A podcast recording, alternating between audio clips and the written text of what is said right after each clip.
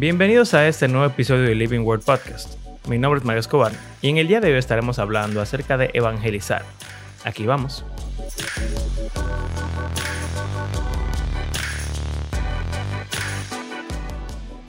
Bueno, en este episodio, como pueden ver, estoy solo y abandonado.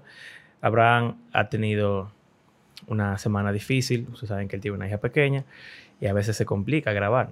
Entonces vamos a tener en esta semana uno de esos episodios cortos solamente con Mario, que yo sé que ustedes son los favoritos de ustedes. Así que no va a haber ningún problema. Entonces, vamos a hablar de evangelizar. ¿Por qué? Bueno, cuando estaba hablando con Abraham acerca de qué íbamos a hacer con el episodio, cuándo íbamos a grabar, etcétera, se hizo tarde y se me ocurrió, bueno, estoy leyendo un libro. Bueno, ambos estamos leyendo un libro. Yo lo terminé y Abraham está como por la mitad más o menos, de N.T. Wright. N.T. Wright es un cristiano, es anglicano. Es un teólogo sumamente importante del Nuevo Testamento, del apóstol Pablo y del griego de la época. Y él tiene muchos libros. Y el libro que estábamos leyendo, o bueno, que él está y yo estuve leyendo, se llama Surprised by Hope. O sea, en español, Sorprendido por la Esperanza. Y habla acerca de la resurrección, la nueva creación. Es un libro que tiene que ver con la escatología. O sea, los últimos tiempos y qué va a pasar al final, ¿verdad? Cuando Cristo vuelva. Y bueno, el libro realmente, aunque realmente habla acerca de todo eso y uno puede entender qué él piensa al respecto y obviamente con pasajes bíblicos y contexto cultural, histórico y todo eso. En el libro hay un énfasis muy grande en cómo la escatología y lo que uno cree acerca del fin, del cielo, incluso de qué es el evangelio, sobre todo de qué es el evangelio, pero cómo el evangelio y estas doctrinas del fin del mundo se relacionan. Esas cosas tienen mucho que ver en la forma en la que uno trabaja como cristiano, en lo que uno hace. Si mi iglesia es una iglesia que solamente se reúne los domingos para hacer culto, si mi iglesia es una de esas iglesias que hace mucho trabajo comunitario, operativos médicos, alimenta a los pobres, si mi iglesia es una de esas iglesias que va a evangelizar con tratados o puerta a puerta, o si hace algún tipo de campaña evangelística, o si hay algún otro método de evangelizar que usa mi iglesia, pues todo eso tiene que ver con nuestra definición del evangelio, de la misión de la iglesia y también del tiempo del fin, a pesar de que no estemos pensando en eso. Pero la cosmovisión que uno tiene, el paradigma del universo que uno tiene, afecta todo lo que uno hace, cómo uno entiende todo y cómo uno reacciona a todo en la vida. Entonces, bueno, una estudiante mía del colegio me estaba preguntando de qué hacer para evangelizar más. Ella se convirtió hace 1 o 2 años quizás y se encuentra difícil acercarse a una persona en la calle y decirle, mira, Jesús te ama, Él murió por ti, tú tienes pecado y estás alejado de Dios, entonces, etcétera, etcétera, etcétera, ¿verdad? Bueno, ella me estaba preguntando como que qué uno puede hacer para evangelizar más o mejor y cómo se evangeliza, etcétera. Y yo acababa de leer esa parte del libro y, bueno, en el libro lo que el autor dice es que obviamente no es que esté mal evangelizar de la forma tradicional, si se quiere decir así, que es como quizás estamos acostumbrados muchos de nosotros a ver gente en la calle hablando acerca de Jesús con un micrófono, con un tratado, con un megáfono, o alguien te detiene y te dice, mira Jesús, qué sé yo qué, qué sé yo cuánto. ¿Qué pasa? Esa forma de evangelizar no es que no funciona, porque el Señor tiene la facultad y el deseo de hacer que el trabajo que uno hace para Él no sea en vano. Y que el que vaya a recibir al evangelio, pues va a recibir, no importa quizás cómo se le presente. Pero en sentidos humanos, en términos humanos, realmente sí importa. O sea, no es lo mismo cómo yo me acerco a hablar con una persona si lo hago de X manera o de X otra manera. Y la realidad es que salir a la calle, evangelizar así, sin conocer a nadie, si te le acerca a la persona y le cuenta el evangelio, es una forma muy poco efectiva. Es muy poco efectiva, y si alguno de ustedes ha hecho esa práctica, piense en cuántos, de todas las personas que uno va y le habla, cuántos responden positivamente al evangelio. Cuántos empiezan a ir a la iglesia. Y después de esa cantidad, ¿cuántos también se convierten? Es una cantidad mínima. Es casi nula, yo diría. Por lo menos en mi experiencia. Y yo sé que quizás en otro momento de la historia quizás era más. Porque la gente escuchaba menos el evangelio, le parecía más novedoso. Pero también la realidad es que ya el evangelio, por lo menos como lo contamos nosotros, todo el mundo está cansado, por decirlo así. Están cansados de escucharlo y lo conocen y ya ni le importa, básicamente.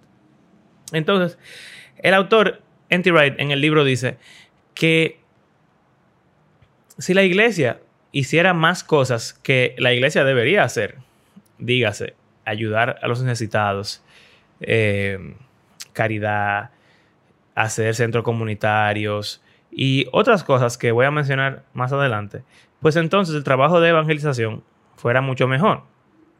Y eso tiene todo sentido del mundo, porque uno se puede acercar a una persona mucho más fácil haciendo algo. O sea, no simplemente llegaste a la calle, te lo encontraste y dijiste, hola, mira, Jesús te ama. Hay una barrera personal que si uno pudiera romper para evangelizar sería mucho mejor. Y bueno, en resumen, cualquier profesión que uno tenga, vamos a decir, yo tengo una ventaja. Yo soy profesor en un colegio, así que yo tengo estudiantes que veo todos los días. Entonces, en el contexto de maestro-estudiante, yo tengo una oportunidad muy grande de compartir el evangelio con ellos. Pero también yo fui universitario. Y en la universidad, como compañero de clases, yo tuve una oportunidad también muy grande de poder compartir el evangelio con mis compañeros de universidad.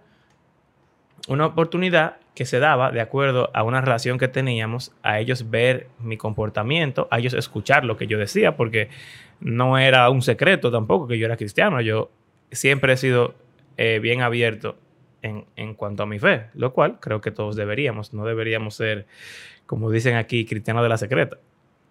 Entonces, nunca se me va a olvidar una vez que una compañera que tiene un novio de hace mucho tiempo, sabía que Carla y yo éramos novios hace mucho tiempo también y que queríamos casarnos. También sabía que estábamos esperando el matrimonio para tener relaciones sexuales, como cualquier cristiano por lo regular consideraría que debería hacer. Y entonces ella me preguntó, ¿por qué tú crees que está mal tener sexo antes del matrimonio? Eso fue una gran oportunidad para compartir el evangelio con ella, para responder su pregunta, para hablar, y no se convirtió. Quizás no me hizo caso, pero me dijo que en verdad entendía, que le parecía que tenía sentido y que incluso lo consideraría. A pesar, también me dijo de que fuera difícil ponerlo en práctica. Pero miren que simplemente por ser amigos, por ser conocidos, por ser compañeros, se dio una oportunidad de compartir el evangelio. Y así puede pasar, o sea, en el trabajo, en algún hobby, si yo voy practico algún deporte, cualquier cosa que uno haga, presenta una oportunidad para uno poder compartir el evangelio de una forma mucho más orgánica, que tenga más que ver con la persona. Y lo otro entonces tiene que ver con el servicio de la iglesia. O sea, vamos a decir que la iglesia pone una vez al mes, la iglesia hace como un puesto y empieza a repartir comida a la gente de la calle. Eso es una oportunidad, primero, para servir a las personas, que Jesús alimentaba a los pobres. O sea que la iglesia, como Jesús en la tierra hoy, debería alimentar a los pobres. Entonces la iglesia se decide, cada primer domingo del mes vamos a dar comida. O ahora que estamos en Navidad, vamos a hacer una cena de Navidad para la gente pobre. Eso es es una excelente oportunidad para compartir el evangelio a esas personas, porque tú estás satisfaciendo la necesidad física que tienen, que es real, que a Dios le importa y que a ellos le importa. Y entonces, al ellos ver que tú estás haciendo algo altruista, algo sacrificial, algo hermoso hacia ellos. Entonces, ellos pueden ver que el evangelio es algo real. No solamente es una historia que uno se cuenta y se hace pajaritos en la cabeza. La realidad es que si el evangelio es algo solamente teórico, teológico, dogmático, algo solamente de palabras, pues muy pocas personas van a encontrar que es útil. Pero si el evangelio es algo que realmente cambia la vida, y cambia la vida no significa cambia lo que creo, o cambia mi postura política, o cambia mis posturas morales, o ahora estoy de acuerdo con tal cosa, o en desacuerdo con tal cosa, aunque también todo eso es parte de lo que uno es como persona. Pero también el evangelio cambia cómo yo actúo en privado y también cómo actúo en público. Entonces, cuando una persona puede ver que el evangelio tiene un efecto real en la vida de una persona y que toda la persona es íntegra y coherente en lo que dice, en lo que cree, en lo que hace, en cómo habla, etc., pues van a estar más interesados. Y eso va a abrir la puerta a que más personas quieran escuchar el evangelio, considerar si esto realmente es algo real, algo que ellos quisieran, de lo cual ellos quisieran formar parte. Pero si es simplemente, ahora no te conozco, Dios te ama, no vas a ir al infierno, si Jesús murió por ti, arrepiéntete, etc., pues la persona puede decir, bueno, no me interesa, o quizás después. Pero si te ven, si te escuchan, si ven al grupo completo, porque también eso es otra. Un cristiano puede ser interesante para una persona, pero un grupo de cristianos parecer hipócritas o no relevantes. Si el grupo de cristianos también refleja a Cristo mejor, entonces el evangelio va a ser mucho más real, porque al final de cuentas el punto es que el evangelio sea real en nuestras vidas. Si no es real, entonces no es real. Y si no es real, ¿para qué vamos a creer en él? Y puede ser real en términos teológicos y en términos históricos. Al fin va y llega Jesús y aparece y la gente se arrepiente, pero ya quizás sea muy tarde. Pero si es real hoy y me cambia realmente y yo sigo a Jesús realmente, pues la oportunidad se abre más y las personas se abren más al evangelio. Por último, también le dije a ese estudiante que en un libro que Abraham me contó, habla de un ejemplo. Y es como una línea numérica, en la cual el centro es un 0. Entonces, a la derecha son los números positivos y a la izquierda los números negativos. Entonces, en esa línea, el 0 significa el momento de la conversión. Y yo creo que Abraham lo ha mencionado en otros episodios del podcast. Como que el negativo 10, por decir algo, es impío, mira que me voy para el infierno yo solo. Voy a pedir un Uber para allá al infierno.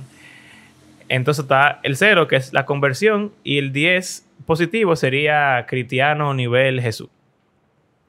Entonces, evangelizar empieza con dar un paso a la derecha.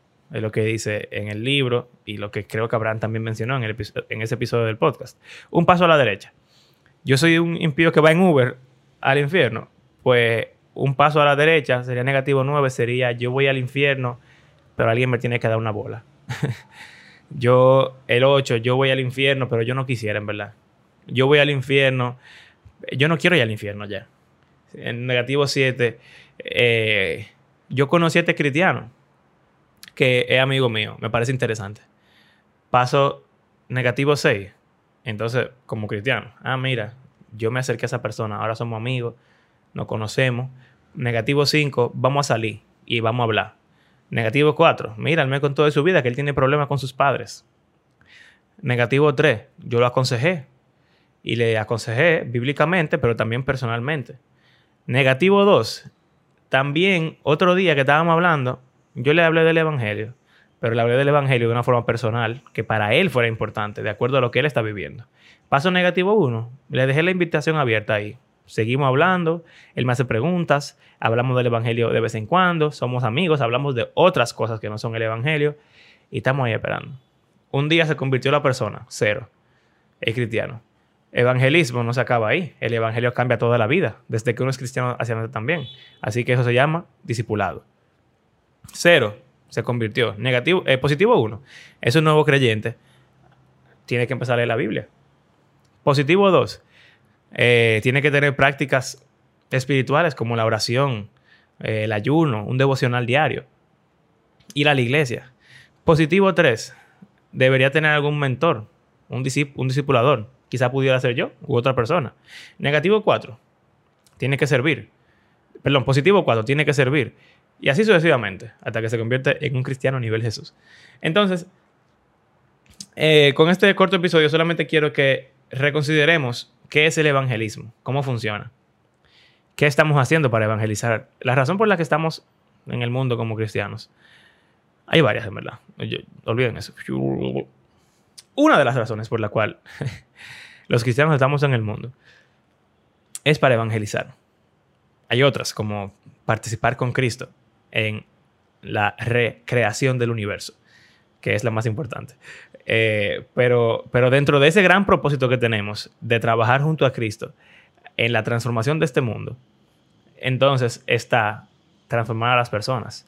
Y para transformar a las personas tenemos que compartir con ellos el evangelio, la historia de cómo Dios está transformando el mundo a través de Cristo, su sacrificio, de su resurrección, de nuestra resurrección, del Espíritu Santo, etc. Entonces,